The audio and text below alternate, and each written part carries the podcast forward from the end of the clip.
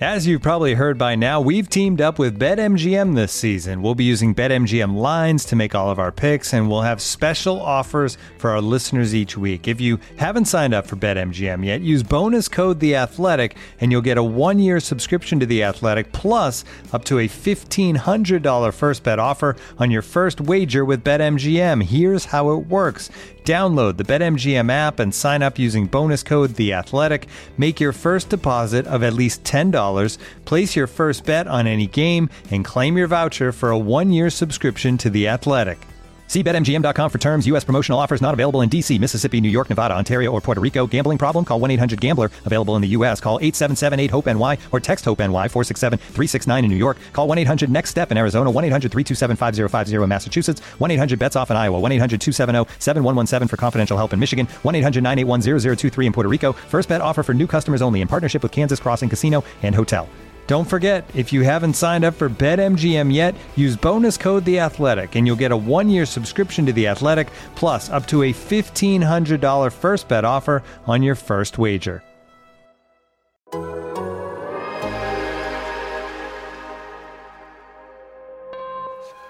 Uh, You are now tuned into anything's possible.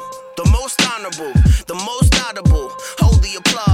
Hold the applause. like Paul Pierce when he was fresh out the hospital. Like Antoine when he shimmied after shots went through. Welcome to Why you mad even? You'll Anything is Possible! The Boston Celtics podcast here on the Athletic Podcast Network. I'm your host, Sam Jam Packard, professional sports fan, and I am joined, as always, by the kid, the god, the legend himself, Celtics beat reporter from The Athletic. We are coming to you live on a Saturday morning, and the Celtics just can't stop winning. Eventually, we're going to get tired of all the winning, but Jay King, you were there last night as they took on the very pesky Detroit Pistons, and they continue to win. They are now a game and a half back of the second seed in the Eastern Conference. Uh, they seemingly are a great fourth quarter team now, which just doesn't make any sense if you watch the Celtics early on in the season. Uh, we have the KG retirement ceremony, which will be on Sunday, and we'll preview that with uh, looking into the great oral history you and Jared Weiss wrote in the second half of the episode. But Jay, I guess what stands out to you over these last two wins over the Pistons and Hornets? Well, it's, first of all, it's kind of insane that they're one and a half games out of first, or second place. that, that one kind of snuck up on me. Uh, I know they've been surging, but to get to that point where second place in the East is a legitimate possibility is just insane. Um, but yeah, uh, lately, like the last couple of games, Charlotte and Detroit, I felt like the Celtics didn't have their best, but then reached a point where they just decided, all right, let's let's buckle down. And in Charlotte, that included Jayson Tatum going absolutely bonkers. And in Detroit, it was more so just a team wide defensive effort after giving up a ton of points in the third quarter. They just kind of buckled in and said, All right, let, let's let's go run away from these jabronis. And they did. And I I, I think obviously Ime Udoka is happier when when they have start to finish victories like they did for a while in that stretch. But to to be able to collectively, you know, push aside a few quarters of not ineffective play, but just not great play. Um, I think I think that shows that shows growth for the Celtics that that they're able to put put that stuff aside and and click when it matters. And and I, Is, like, especially in the fourth quarter, though, like that's the part that feels like the biggest surprise, and I think the biggest takeaway from that Pistons game is like there was clearly like a flip that switched at the start of the fourth quarter. They're like, oh, we're just not going to let the ball in the paint anymore, and we're just going to end this basketball game. And like, can you imagine earlier in the season thinking about just like, oh, this is a strong, like smart, uh, strong-willed fourth quarter basketball team, the Boston Celtics. Like that just seems shocking. yeah, they, they've come a long way, and and part of that I think is Tatum's evolution and how much he's grown and how well he's playing right now. The, the streak he's been on is ridiculous. He had 31 points against Detroit, and that was like his worst game of the last five or six games. And I think because of the way he's playing and because of the streak he's on, teams need to really like the the Pistons were going out and double teaming him sometimes near half court, and then it's just like one pass from him because he's willing to get it out now, one pass from him, another pass to another guy, and all of a sudden, like Marcus Smart is cutting baseline for a bucket, you know, or like, like it's just he him playing at the level he is right now is making the game easier for everyone else, and I think you can see that in the fourth quarters, and I think the Celtics have found what works for them in the fourth quarters, and and part of that is just Jayson Tatum being awesome. And he was not even like his best form last night, but it's like easy 30 points. He's on a five game streak of scoring 30 points or more. Like you really feel like the recipe is there for continued success. It's just, I'm with you. I'm surprised uh, that they're this close to the two seed. And at this point, it's so jumbled up. Like they're a half game back of the three seed. They're basically tied with the Bulls uh, for the four seed, with the Bulls having a few percentage points just because the Celtics have played two more games. But I don't even know if you want the two seed at this point. I feel like the three, like getting to the three seed with the Nets just kind of looming in the uh, play-in tournament. And we saw what the Nets did to the 76ers on Thursday night. Like is I feel like there's going to be a lot of jockeying towards the end of the season, and as long as the Celtics kind of put themselves in a position it feels like the three seed is where you want to end up, but it's just wild that it's so jumbled right now. I I think as long as Cleveland stays in six, everyone's going to be aiming for that. it's going to be a lot of shenanigans. Trying to lose games. Yeah, yeah. There's there's going to be all sorts of of gamesmanship down the stretch if if the Cavs stay in six, and they might not. Like they're pretty close to the pack too. They're just three losses out of second place themselves, and they haven't been playing well lately. But who knows? But there's only they're only two games up on the Raptors, which I like. Even if the Raptors are in the sixth seed, I still think people are going to be trying yeah, to avoid playing Brooklyn in the first round. Just that's having Brooklyn just being a looming team for the one or two seed is just feels like a wild slap in the face to the two best teams in the conference. Like, oh, you guys have been here's your reward it's a crazy variable. And then the other part of it is you don't know whether they're going to be the seven or eight seed. You know, like they're going to be in the play-in tournament, and you're not going to know until that play-in tournament is over. So you're not going to know like, do I get the, the one? Do I get the two? If you get either of those seeds, you could get Brooklyn in the first round. And uh, so, yeah, I, I think the three would be ideal. Um, and then, no, so here's the ideal situation for Boston Celtics get to three, Cleveland is in six, and Chicago is two. Oh, yeah.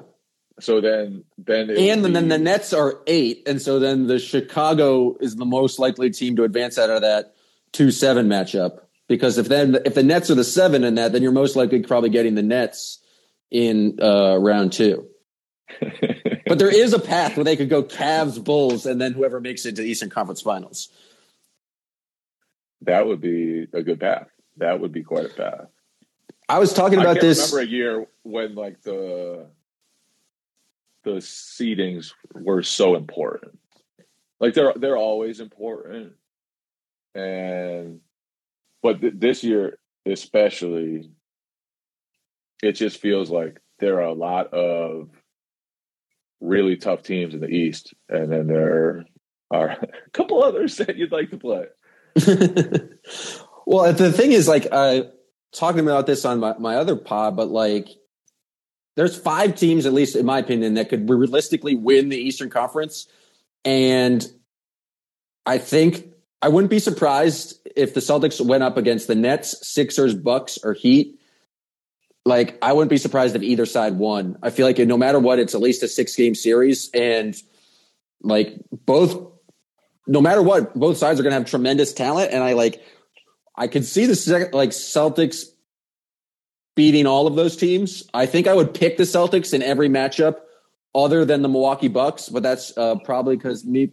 Oh, you're feeling yeah, it. You are. That's feeling I'm feeling it. Like the hype is building.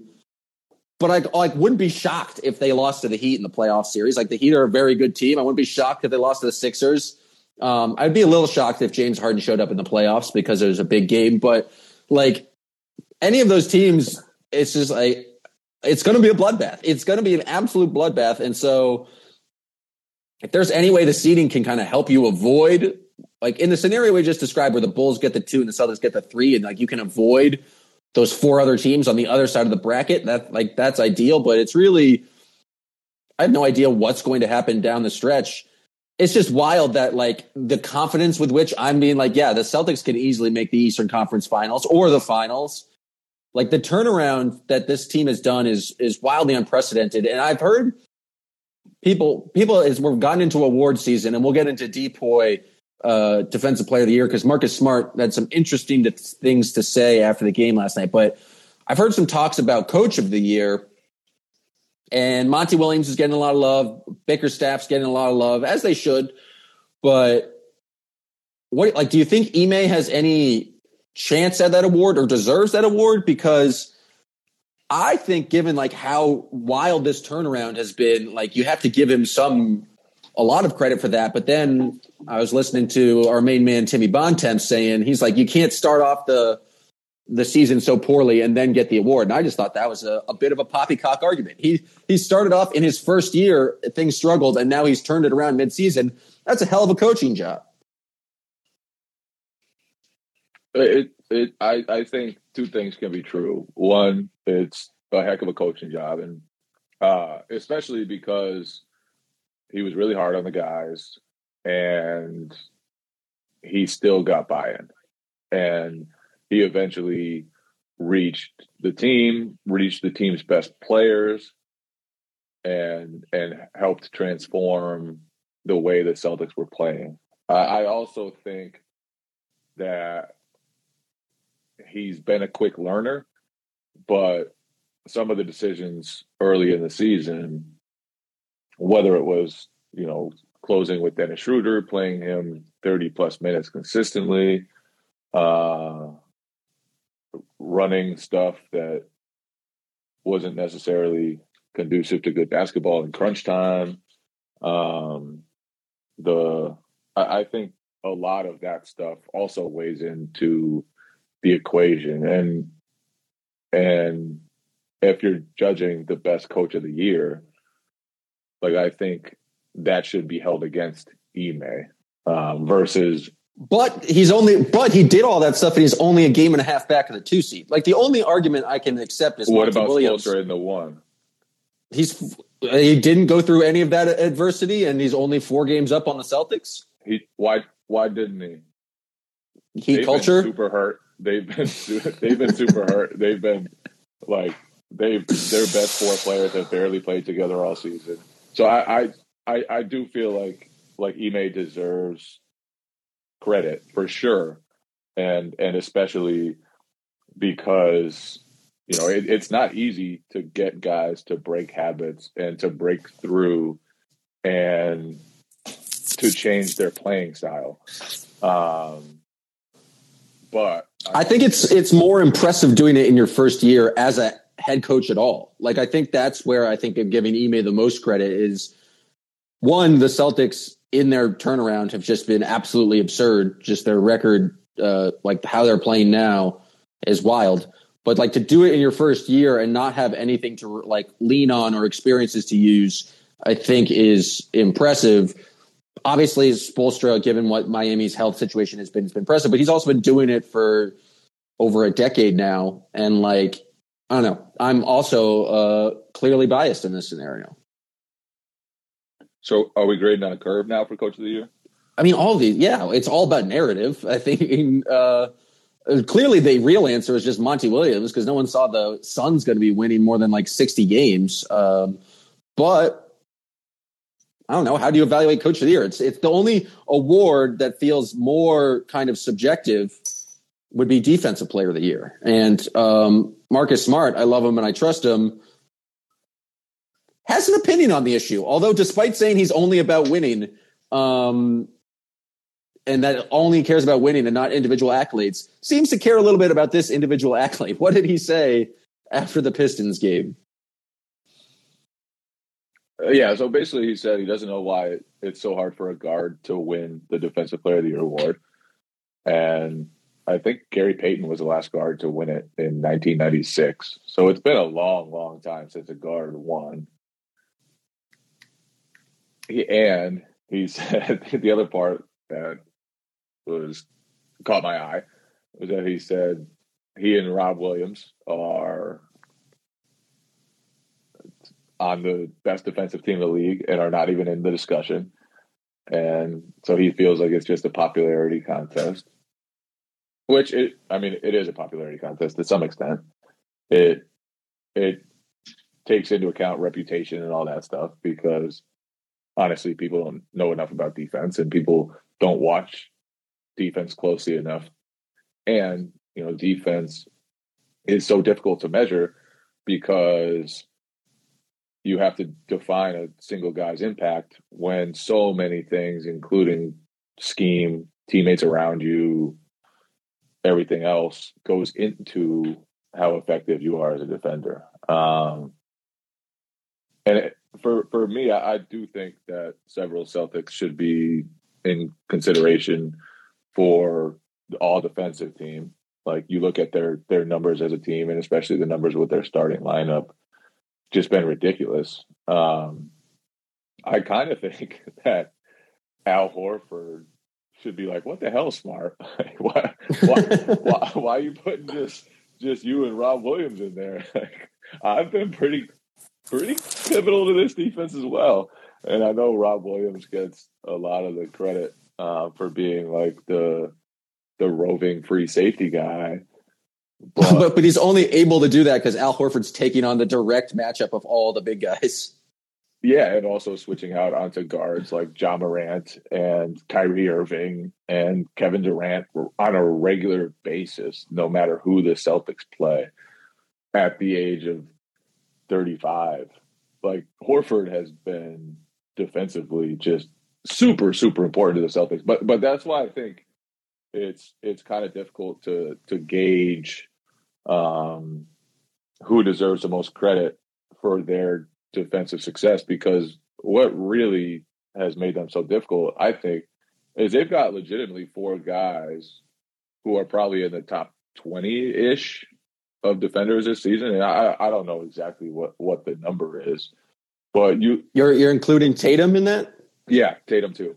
Um, and those guys have all been defending at an extremely high level. And then you throw Jaylen in there, who, at least when he's locked in, and he's been locked in a lot this season, like he he's extremely effective too. So like it's it's hard to say who's the most important player in that mix. Uh, Robert Williams thinks it's Marcus Smart. he, he said Smart's his choice for Defensive Player of the Year. But but how do you judge also disrespecting Al Horford. Uh, yeah, everybody's disrespecting Al Horford. Somebody, somebody's got to give Al Horford his respect. We will give Al Horford his respect because he's been awesome on a regular basis, and his versatility and his size at the power forward position. I didn't think coming into the season, I didn't know at least whether he'd be able to handle power forward because uh, maybe I was just scarred from the Daniel Theis Tristan Thompson duo. Um, As we all were. But it had been a while since Horford had played high level basketball for a good team. And no, he's he's more than capable of it. He's actually been a huge key to allow the Celtics to be monster and have a lot of size and still be one of the most switchy teams in the league, which is very difficult. Like to have that much size in the front court and still be that switchy is extremely rare. And that's what's helped differentiate the Celtics. And Horford is a huge part of that. So it's it's hard to say where one player's impact begins and another player's end. I just know the Celtics defense, when they're locked in, it's like they reach another level. And we saw that against the Pistons. Like the Pistons just stopped scoring. They went t- more than 12 minutes without a field goal in from late in the third quarter to the last 30 seconds of the fourth. Like the Celtics, they just have another gear this year defensively when when they really dig deep. Yeah, it, the thing about defensive player of the year, it normally goes to a big man. And like we've seen Rudy Gobert win it three of the last four years, and it's like kind of difficult because I know all. It's very hard to one capture defense analytically, but like all defensive metrics say Rudy Gobert is great, but I know all those metrics also kind of like reward defensive rebounding. But it's weird because like the Jazz defense is all predicated on like funneling the ball towards Gobert. And so like obviously he's going to look the best. But I heard this Pat Bev actually made this argument on JJ Redick's podcast. And it's a reason why he was obviously talking about how he should be in contention for defensive player of the year, but just guards in general. And I think something that works in Smart's favor and maybe in Al Horford's favor like someone like a big man like Robert Williams or Rudy Gobert, they're not going to be like consistently matched up against the other team's best player, especially on the wing. Like Rudy Gobert, if he gets called out on perimeter, like that's probably a loss for the Jazz. Robert Williams, I think he's had some moments uh, blocking shots or guarding Julius Randle, but that, like that's just not his strong suit. I think like that's what you would give like the most, I guess, credit to Marcus Smart is he's automatically even if the guy's a bit like I don't think he's going to guard Joel Embiid, but if anyone's kind of smaller than that, you kind of you put Marcus Smart on him. I think the thing that's tough is that with this how much the Celtics switch, there's no like it's not like Marcus Smart's following around one guy and shutting him down for an entire game. And just with how many ball screens there is, it's just like it's a team thing. It's a team concept. And I think the at this point you kind of get punished for having the best team defense in the league because if you have three defensive player of the year candidates, do you really have one? Like there's really, it's hard to kind of uh, give credit to only one guy when it's like been their team switching scheme that has been kind of the reason for their success. And I think that's why Rudy Gobert gets and deserves a lot of credit, especially during the regular season, is because they are not loaded with high level defenders everywhere and they still normally have a very good defense. And if you take Rudy Gobert away from that defense, it's not nearly close. Whereas you take probably any one of the Celtics away from that defense, and they still have a legitimate defense. Like they're still one of the better defensive teams in the league because they just have a lot of defensive depth. Um, but yeah, and and and you know, Smart is at least at the guard position probably at any position, or just one of the most versatile guys because, like you said, he can guard, he can guard bigs in the post, and he can guard Ja Morant. He can guard, he can guard anyone, and and that's that's hugely beneficial. That's that's what really helps win playoff games. So, it, I mean, defensive player of the year award is always it's always weird. Um, and I, I don't think a lot of people are very good judges of who's the best defender in the league. But but I know like the Celtics have a lot of very high level defenders and smart and Robert Williams and Tatum and Horford and Jaylen Brown. Like, good luck scoring against those guys when they're together. you know, they're they're giving up 92 points for 100 possessions this year. It's just insane the the level of defense that they've played with their first unit. Um, so I, I mean, I don't know if if anyone will eclipse Rudy Gobert this season again for Defensive Player of the Year award. Oh no, they're not going to vote for him. Everyone's sick of giving him a giving him the Defensive Player of the Year. You think so? I am personally. Who, who, I don't. I, mean, I don't have a vote. Who do you I think, think will get it? It's it's it's funny. Smart said he and Rob don't get discussed because I feel like no one's just discussed the Defensive Player of the Year award in general. I feel like it, the discussion of the award just like started this week, just because it's like award seasons. But um, I don't like Draymond had it. I don't know. It, it's probably just going to be Rudy by yeah, default. It, it would have been Draymond if he'd stayed healthy. I think Bam has a chance um, at winning it, and then that's about How many it. games did he miss though? How many? Did Rudy miss a bunch of games too? Yeah, I guess that's true.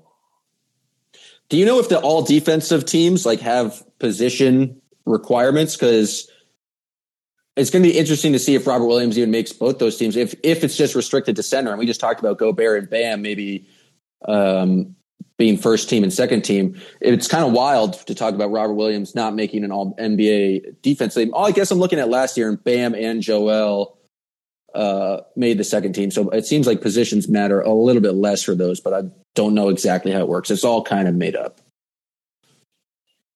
Yeah, I'm I'm looking right now, and uh, I'm not. Sh- I'm, I'm I honestly I, I'm not sure how that works. Um, the year before, Brook Lopez and Bam Adebayo were both on second team, but it's possible Adebayo is uh, just considered a power forward or center for for the voting. I'm not sure exactly how it works, honestly. Yeah. Uh, all right. Before we get to Okay, talking about so the how how would you rank the Celtics defenders if you had to rank? This is again very subjective and probably not at all helpful, but it's uh smart one. I don't know. You kind of talked me into Al Horford a little bit. Um, smart, Time Lord Horford, Tatum, Derrick White, Grant Williams, Jaylen Brown, Payton Pritchard.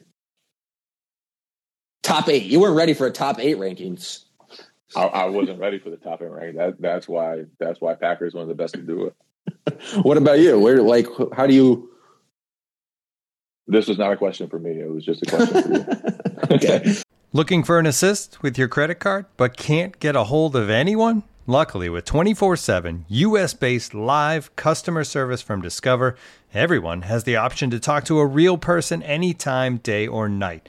Yep, you heard that right. You can talk to a real human in customer service at any time. Sounds like a real game changer if you ask us. Make the right call and get the service you deserve with Discover. Limitations apply. See terms at discover.com/slash credit card. This episode is brought to you by Michelob Ultra, the official beer sponsor of the NBA. Want to get closer to the game than ever before? Michelob Ultra Courtside is giving fans the chance to win exclusive NBA prizes and experiences like official gear, courtside seats to an NBA game, and more. Head over to michelobultra.com slash courtside to learn more. Okay, that's a fair point. All right, before we get to uh, some KG talk, talking about the oral history you wrote, let's go to the phone lines. Those waiting in this live room right now. Um, we'll go to Joshua B right now. Joshua, thanks for joining us on Anything is Possible. Thank God. Okay, I don't understand. First off, I, I've been listening all week to The Athletic, to Bill Simmons, to The Ringer, to ESPN.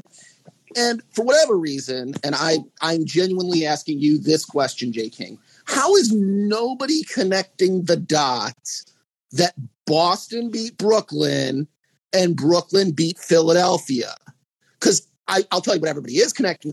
That's some transitive property right there. That's some high quality transitive property. Never mind that we've won. I, I don't even know what our record is over the last 25 games. I think it's something ridiculous, like 21, 21 and four. But forget forget all that. Let's just go with the idea that the Brooklyn Nets were foul, fouling us desperately to like come back in their game on ABC. Everybody celebrates that. And immediately all we're doing is looking, you know, passionately waiting for the dud of the century in the Philadelphia Sixers versus the Brooklyn Nets. That was the boringest game that I've ever seen.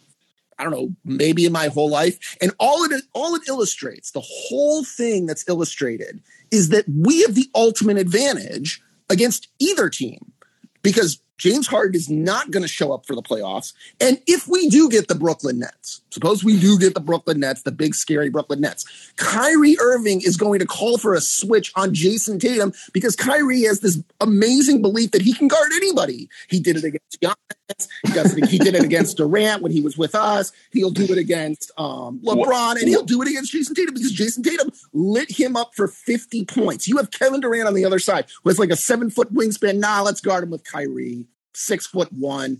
Like this gave us an eight, eight inch advantage, and we were lighting. My man Josh has been waiting to get some shit off his chest. We were lighting the Brooklyn What? Nets up. How do you not connect Hold the dots? I listened to everybody this week, and nobody was like, "Yeah, the, the Boston Celtics could be." And by the way, we're only a game and a half out of sec, out of the number two seed. And if you really want to look at stats, if you're really desperate to look at stats, look at our home record versus our away record. Our away record, we're around 500. Our home record, we're like something like nine or 10 or 11 games up over 500. So, yeah, it does make sense that we would want number two seed where we would only have to play one extra game on the road when we would face Miami. Yeah, Miami possibly has a chance at beating us. Same with Milwaukee. But all of these other garbage teams, especially the Sixers and the Nets, have no chance against us. None. Zero. Write it down. I'm done. Go ahead. Oh, Josh, that was electric. That was fantastic stuff. I, I, I just, I, I'm just baffled by the fact that he started it off with "Thank God," and, and then had had nothing to be thankful for for the rest, the rest of the call. It was just, just he was a hell of thankful for his opportunity to uh, give a speech to preach to the good people out there. Yeah, I, I think that is true. He he was just grateful that we gave him the stage. Um, there was a lot to unpack in that call. I, I'm not as willing to write off the 76ers or the Nets.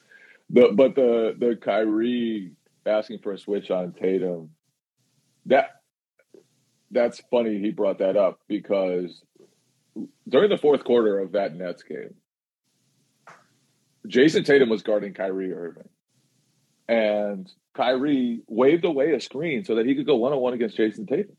It's like, what, what are you doing? Like, why? Why not try to get one of the big guys on you? Why not? Why not go at you know Al Horford or Robert Williams instead? Like you, you made it difficult on yourself, Kyrie, and it seemed like the the mach- machismo of the moment got the better of him there.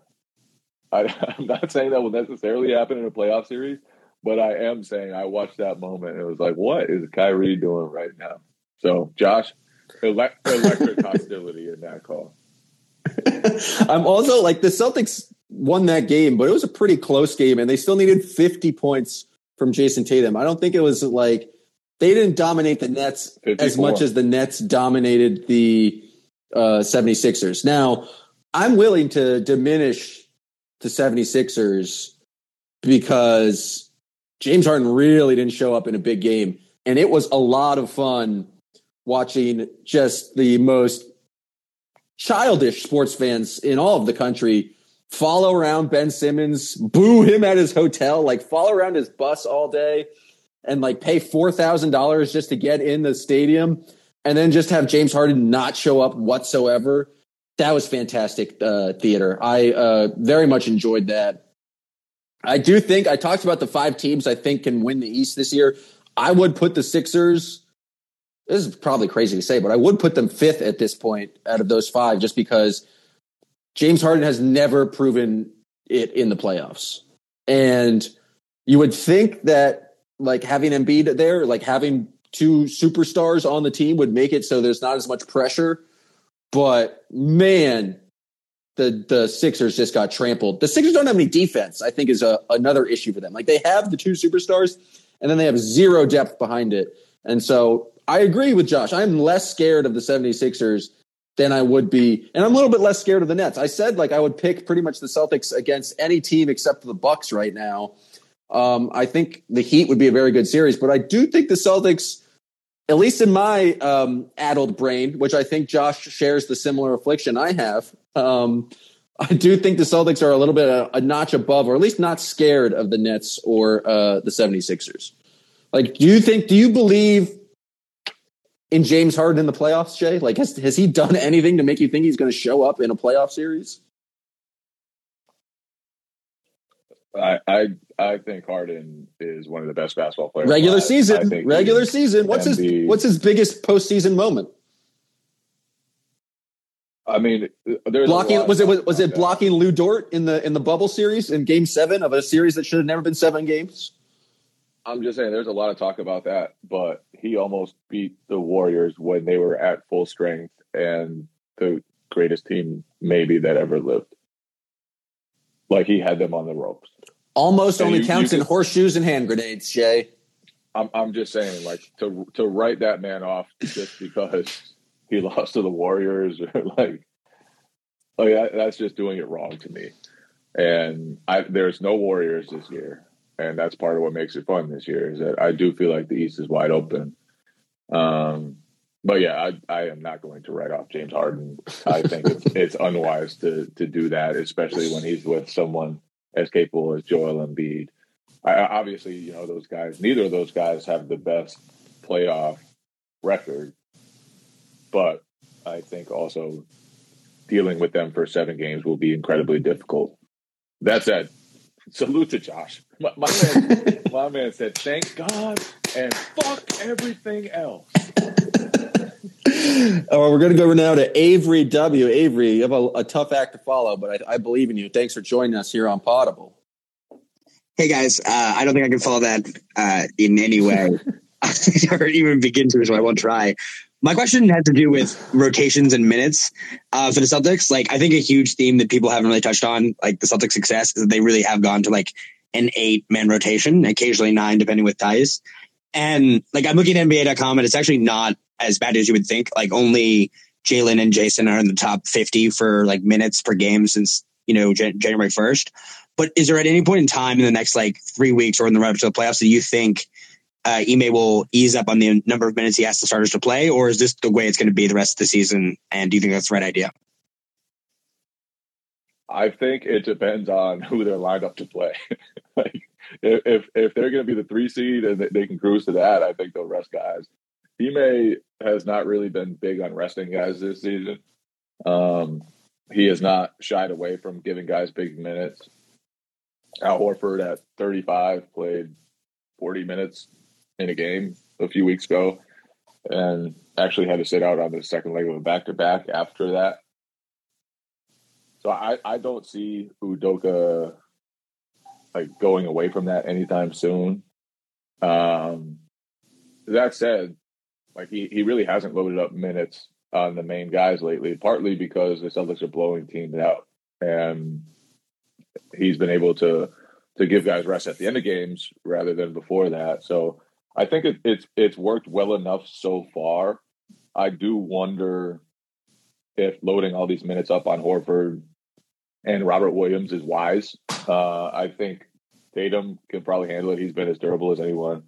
Uh, Jaylen playing a lot of minutes after the ankle, like not great, but again, he's young and and typically bounces back. Uh, but yeah, the, the the situation with Robert Williams and and Al Horford, I think, like it, I don't know whether those guys can handle that for an entire playoff run, but we'll see. I think luckily for the Celtics, maybe it depends how you look at it, but like the only place that they can seemingly give minutes to other guys is at the bigs. Like they have Theis who can fill in, and especially right now with Nesmith hurt, like I just don't know what the rest of their lineup is going to be. Like, is, are we going to get some Nik Stauskas minutes? Like I don't, you can't like. Re- Well, I, I thought that was the funniest thing is when you know Jaylen was out and then Nesmith got hurt. Instead, instead of using one of those guys, Udoka was like, "All right, we'll play Grant Williams at small forward," you know, and so that's how reluctant he's been to go deep into the bench. And deep into the bench is really, really bleak. Like there's Nik Stauskas is like the only guy with NBA experience, and he doesn't have much. Uh, I mean, Luke Kornet, I guess, has a little bit of NBA experience too, but he's not going to play behind Horford, Robert Williams, and Daniel Theis. So, like Sam Hauser, Keelan Martin, Malik Fitts, like, like who who would you play? you know, man? and uh, so there aren't many options. But but I do think you know they'll be able to play as long as they're healthy in a playoff series. If you're not healthy in a playoff series, you're probably going to lose anyway. But as long as they're healthy in a playoff series, they can even go to seven, seven guys in the rotation with just Grant Williams and um, Derrick White off the bench. So I, I don't think it's a, a huge issue the minutes, but but we'll we'll see.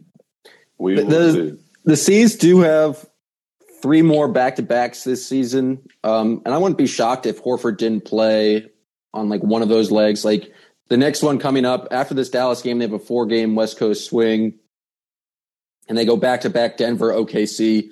Like I wouldn't be surprised if Horford didn't play in that OKC game, and just because that's that OKC game, maybe it's um, uh, an opportunity for some other guys to get some rest on that night.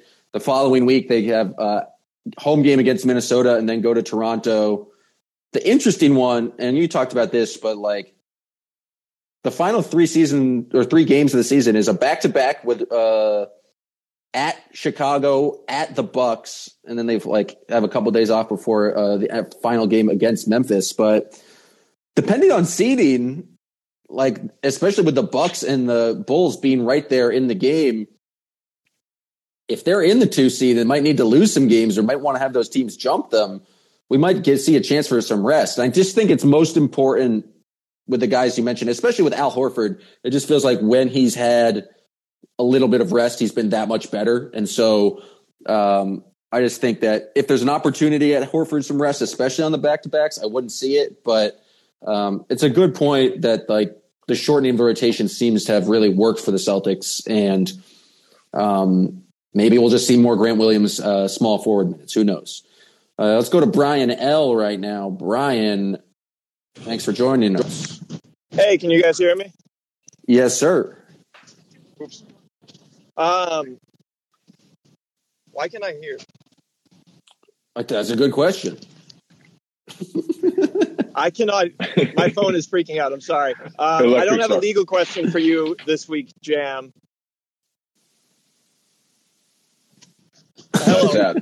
That's okay. Can you hear me? Yes, we can hear you. I my phone is freaking out. I'm sorry. Um, just ask Jam, the question. I don't have a legal No, question for you this week, but uh, Jay, I just wanted to say I love the Kevin Garnett piece you did. Uh, KG is my favorite athlete Thank of all time, much, so I man. love stuff like that. Love the Brian Duke shout outs and that. I love that guy. And I guess my question is is what is the level of concern that there should be regards to Derrick White shooting right now? Because maybe it's just me constantly hearing how the Celtics need more shooting and how maybe I've fallen in love with the idea of a shooter, but projecting out to the playoffs and stuff like that, Miami and Milwaukee are teams that are like very stout defensively, but if there's a weakness there, it's kind of that they willingly concede the three. And so I would be lying, I guess, if that's kind of not just in the back of my mind when projecting and predicting about what these Eastern Conference playoffs are going to look like. It's a fair point. He couldn't even hear us if we told him it was a fair point. But Jay, how concerned should the C's be about their lack of shooting? Specifically, Derrick White. He knocked down a three last night, and it was like he's been very impactful without you know being a great three point shooter this whole season.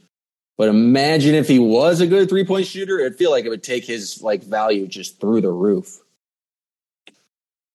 Yeah, I feel like there are there are two parts to that. One, I do think the Celtics will deal with in the playoffs some defensive strategies that that take advantage of Marcus Smart and Derrick White not being knocked down three point shooters. At the same time, those guys are smart enough to probably deal with that pretty well.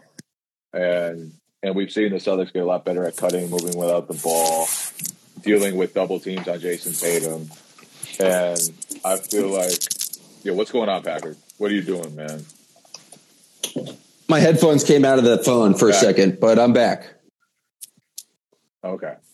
Audio issues galore. Exactly.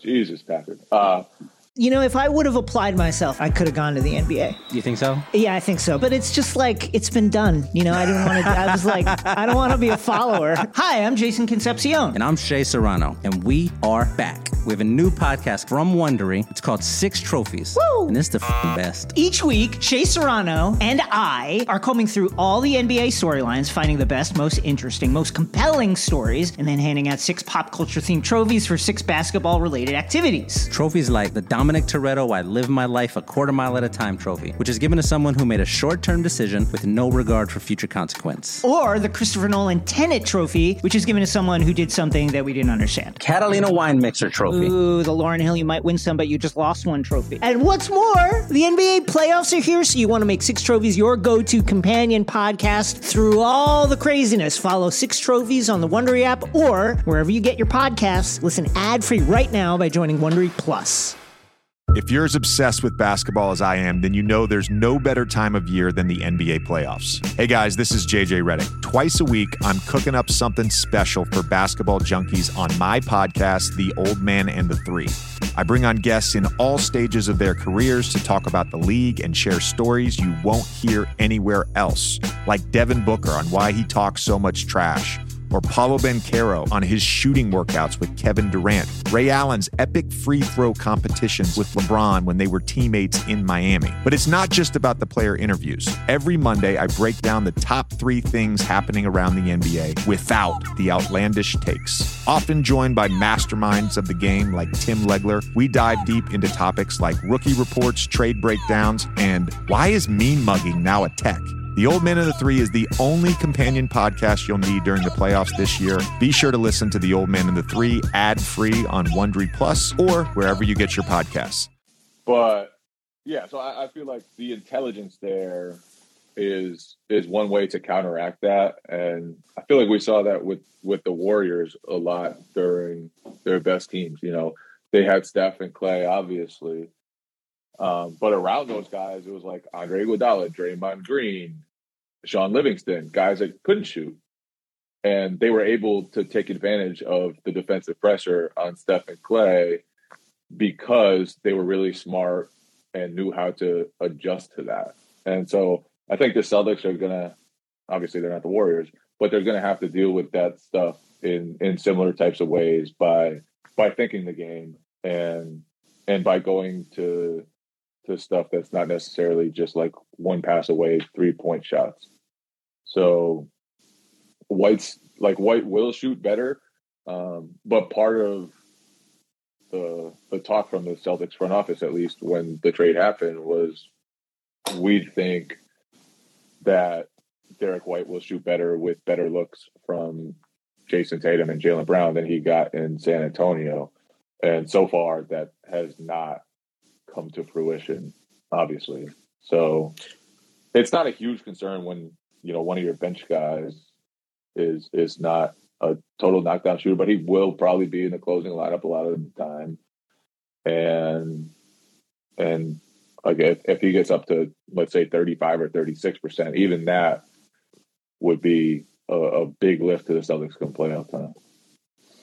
I think the other thing about Derrick White is uh, as long as the ball's not swinging to him at the very end of the shot clock, if you teams are either closing out on him or he has a lot of space, like he doesn't just have to shoot to be effective. I think we've seen him do a very good job of catching the ball, making very quick decisions, either to keep the ball moving or just to catch and drive and swing and can kind of can keep um, the defense in rotation. And so the ball swings back around to maybe one of your better shooters. And so it's not the biggest concern.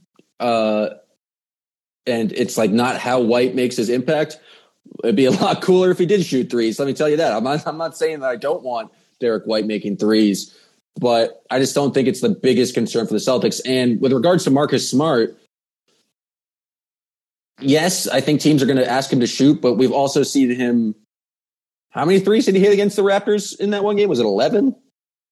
Like Marcus Smart has been a willing three point shooter. Actually, he's gotten much more selective in time in terms of his three pointers taken this year. Uh, but I'm I have no problems with Marcus Smart taking open threes. Like if that's how teams are asking the Celtics to beat them, like I think the Celtics can. Uh, Marcus is a good enough shooter at this point where um, I'm fairly confident in his ability to knock down open shots, especially if they just keep giving them to him. All right, the final.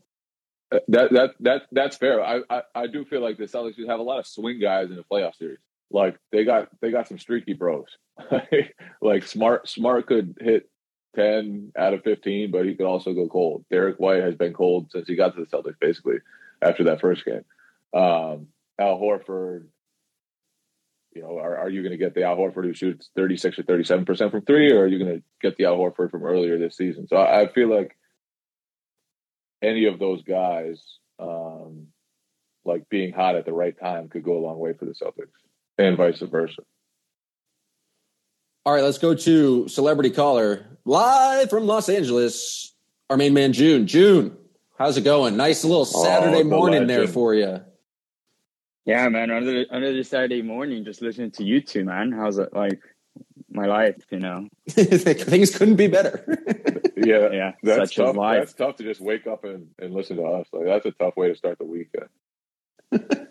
Yeah, man, that, it's tough, tough life out here. Uh, but yeah, I guess I, had a question, uh, but I guess I just because you guys just brought her up, I just wanted to comment. Like, one of my favorite things about any Celtics playoff run is just the random game two or three that you know you're going to get where Marcus Smart hits seven threes and they just win because when Marcus Smart hits seven threes, you it's hard to lose. Um, but then, um, just on the recent run, um, I just wanted to ask a question about Jaylen Brown, who wasn't really discussed um, so far. Um, I wanted to just ask your thoughts on what have you made of his, I guess not recent, I guess since the wrist injury, his loosening of his handles. Um, and on a positive note, what have you made of his recent, I think, recent improvement in playmaking and uh, making better reads? Um, maybe not from like a standstill pick and roll, but like when he when when when Jayson Tatum gets trapped and he gets a secondary action, he's making all those reads. I think we saw that. Was that yesterday? I think yesterday's game, or maybe against Charlotte, where you know Tatum got double, Jaylen drove it, found found Smart for a layup, found Smart for a corner three, stuff like that. What have you made of you know Jaylen's recent play?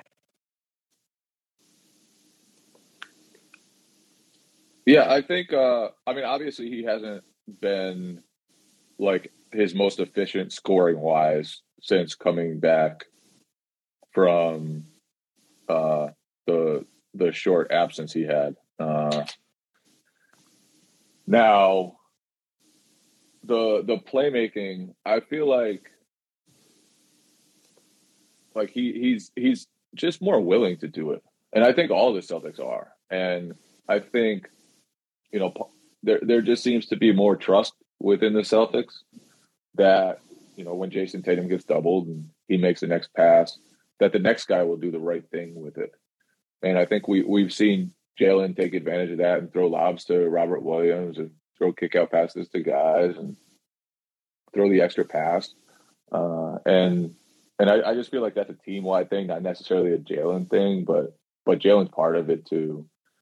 And uh, obviously, uh, like Tatum is going to be the guy for them, who's going to be the primary playmaker, who's going to be the guy in charge of the offense when it's the fourth quarter of a close playoff game, and Jaylen's going to be playing off him, and uh, we we've seen him grow in those moments in being aware of of what he should do and then doing it, and I I just think the, the willingness is the most important part, and the trust is the most important part for for the entire Celtics team, including Jaylen.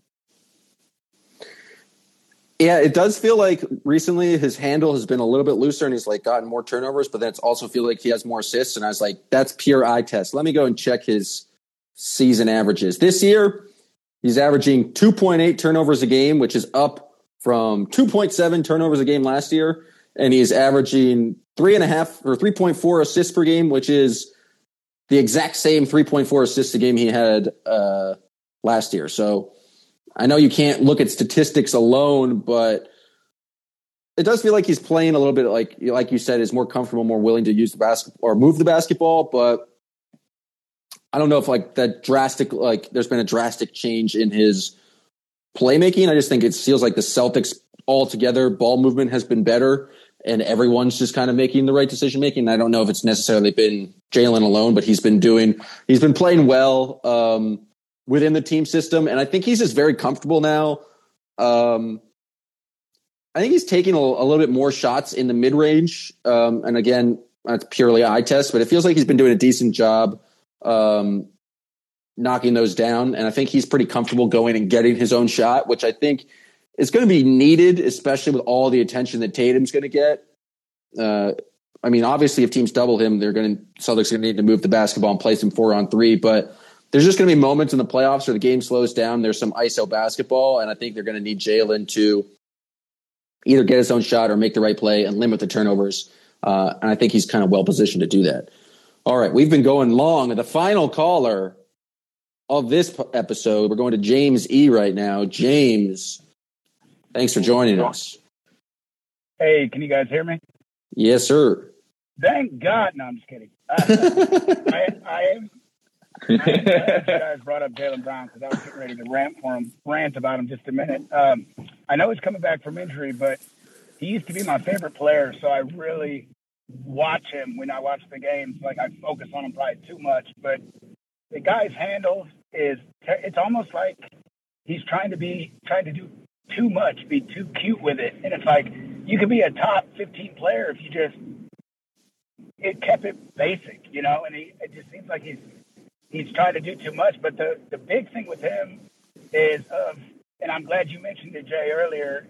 Uh, him being the seventh out of eight uh, defenders on this team is like out of all of our top eight guys, he's one of the worst defenders. He makes the slowest decisions with the ball. He gets beat off the dribble constantly, and if he's not putting the ball in the bucket, he's really not that effective for this team. And I really don't know if he's a serious enough number two on a championship team. And I, I was listening to the CLNS guys last night, and they finally brought up the stuff that I've been thinking for months now. You know, and it's just, I, I just don't understand that anyone that points this stuff out just gets labeled as a hater. And it's almost more like a disappointment because I know what he's capable of and I like love his personality off the court. I love everything what everything that he's about, but there's just something going on where he just seems like he's in the clouds, like he took a puff from the vape pen before he before he went out on the court or something. It's like, bro, everybody else is locked in, and he's like two steps slow every other game. But it's sacrilegious if anyone ever brings that up. And I, don't know, I just kind of wondered your guys' thoughts on it. And thanks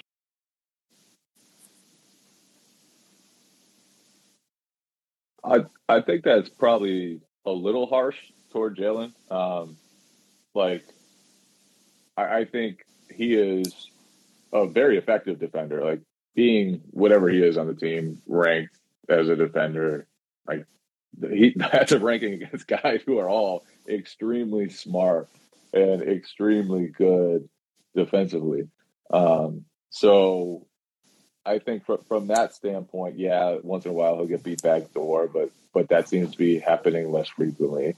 Uh, once in a while he'll have a game where he'll just kind of wonder like what types of decisions is Jaylen making today, and I, I, do think it's fair to wonder um, whether he's good enough as a second star to to win a title. Um, because you look at other second stars in the East, like Philadelphia has James Harden, uh, Brooklyn has Kyrie Irving, um, Milwaukee has Khris Middleton. Like you, you can go up and down the list. Miami has Jimmy Butler or Bam Adebayo, whoever. Kyle Lowry, if, if you want to consider him second. So the the competition is going to be great, and if you're judging Jaylen against that standard, then yeah, it's fair to nitpick and and talk about some of this the the lack of high level um, awareness at times. But I also think if he goes off for you know thirty in back to back playoff games, I, I won't be surprised at all. And, and we've seen him play at a, a very high level in, in games that matter a lot. So yeah, I, I mean, I, I hear your your criticisms. Um, I don't think they're all valid or all they're all like have some truth to them at least, but I, I also think Jaylen does a lot of great things on a basketball court and you know, you, you hear all the talk about can can Tatum and Brown play together, and it's funny now because you look at the stats and the Celtics are outscoring teams by 12 points per 100 possessions with those two guys on the court. And it's like, okay, yeah, maybe they can play together. Um, so yeah, I, uh, I, I do think there's like a bigger gap now between Tatum and Brown. Like last year, it felt like Jaylen was really closing that gap, and at least at the beginning of last year. And it's a, it's a pretty big gap now, but that's because Tatum has taken just another step as a playmaker and everything like that. And that, even Yeah, that, I think- even that Jaylen should be credited for because he's cool with it. You know, like like he's okay with that. It, it, it hasn't been a competition between those guys. I mean, I think there's valid criticisms for every player on the team now. I think Jaylen's like the most obvious one just because the four other guys in the starting lineup have been playing exceptionally well, but they still are like been the best team in the league in 2022 since the All Star break are 12 and or 10 and 2.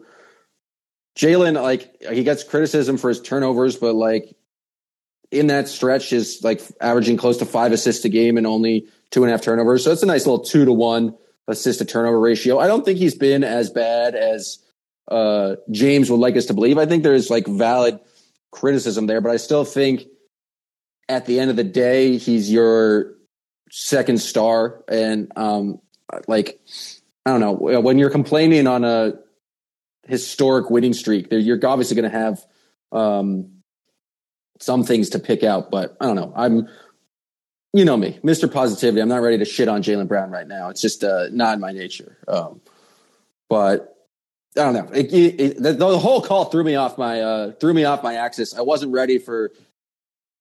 Took away the vibes. Um, Took away let- the Let's restore the vibes um, by talking about the KG retirement ceremony tomorrow.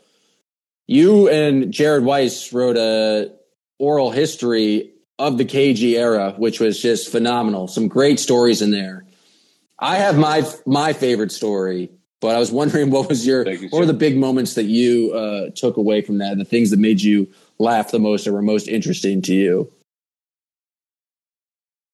It was such a fun story to work on because everyone the stories about his tenure were just nuts, and and you could tell from everyone from talking to everyone that that those memories were just as fun and and unforgettable to them as as they would be to everyone else. Um, even some of the stuff that, that didn't make the story, like, is just just classic stuff. Um, one one thing I heard. So one of the Celtics video coordinators. Um, this was like 2008, 2009. He was technically an intern at the time. It was his first year, and KG asked him when they got off the team playing, like, did they give you per diem? And they weren't giving him per diem because they're they're not because he was an intern. Like that's not part of it. And KG took him up to his hotel room, took out a thousand dollars, slammed it, slammed it on the bed, and said, "Here you go." like th- that's just that's crazy. And and it's stories like that mixed with him just ripping everyone's head off and and holding guys accountable to the highest levels, and then being a competitive nut job, whether it's on the airplane or anywhere else. Like there, there's just not anyone like that guy. And and you talking to people at that time, it's funny. Like they would all tell me stories about how he like tortured them when they weren't weren't doing their job to the highest level, or when they fucked up and and like we're having fun on a game day or something, and then they'd be like, "And he's the greatest teammate who ever lived," and and I love him. He made me a better man. Yeah, so, so it was just funny to hear guys like the the dichotomy, I guess, between like this guy is a maniac and this guy yelled at me all the time, versus he was also my favorite teammate, and like I cherished the time that I spent with him. So just just special. He was absolutely- special character. just like seems like a terrifying individual. I liked Brian Dew. I love Brian Dew being like he flipped out at me because I didn't put the Gatorade in the water in the right hand. But then like something just like a completely crazy response for not having like his water and Gatorade ready. But then the end of the Brian Dew quote was like, but you know what, man? At the end of the day, he was right. I should have had that Gatorade ready for him because it's not about me; it's about the team. yeah and and, and you want you it makes you realize how different some of the best athletes on earth are like i i could never have done that shit I never would have been able to lift guys in that way because I'm not driven enough. I'm not going to sit there and cuss people out and yell at people and whenever they they fail to live up to, to my standard. And I think what why it worked is because he was a competitive maniac himself. Like he held himself to the same level that he held everyone else to. Um, so it, it should be fun. It should be fun Sunday when his jersey goes up into the rafters and all all the many of the old players will will be there uh, to, to celebrate. Was Kelly Olynyk really standing at half court during the ceremony uh, yesterday? Oh, oh, he sure was. It was great. It was great because it was it was like Antoine Walker, Paul Pierce. Uh, I think James Posey was there, but a bunch of guys older than them too. And then Kelly Olynyk was standing there in his jersey, and then like everyone was standing up, standing in a line at half court, and Kelly had to dip, presumably to go, go listen to Dwane Casey give his halftime speech. But everyone was just standing in a line and being honored, and Kelly just took off for the locker room. it, it, was a great moment. I, I enjoyed it thoroughly. The absolute best story in the oral history, which you guys should all check out on the Athletic. You got there's a crazy deal going on right now, like one dollar subscriptions. Yeah, one dollar subscriptions at the Athletic for new subscribers. Sign up through that link, so I, I get credit for it, boys and girls. But the absolute best story, I believe it was was it Jamie Young um, handing his his one year old child over to KG and the baby being scared and KG's just screaming, "You scared of me, baby? You scared of me?" yeah, I mean, sometimes, sometimes, sometimes you, you got to scream at a baby. Your baby's gonna get get screamed at by KG. My favorite was the the steam shower that Brandon Bass was just petrified of going in the steam shower on game days because he knew Kevin Garnett was going to go in there, and and if he was in there when Kevin wanted to go in there, it was going to be a bad scene. that cracked me up so much just because it was like it's a steam shower. Everyone needs to like you know get clean before a game, like yeah. But no, do not go in there on game day. Absolutely not. Well, it's going to be fun to see KG get his number five retired in the Raptors. Rafters. Um, and um, this was fun. Thanks all. We had a lot of callers today. That was, uh, was great. Joshua started off. Thank God he did because that was bringing some wonderful energy there. Um, if screaming uh, on a podcast is potable, then I would absolutely have to say um, screaming at a baby like uh, Kevin Garnett is potable. Uh, and that's going to do it for us, folks. I don't feel like yelling anymore. Thanks for listening. Tune in next week, and we'll continue to talk about the Celtics as they make their march to the playoffs. Thanks for listening.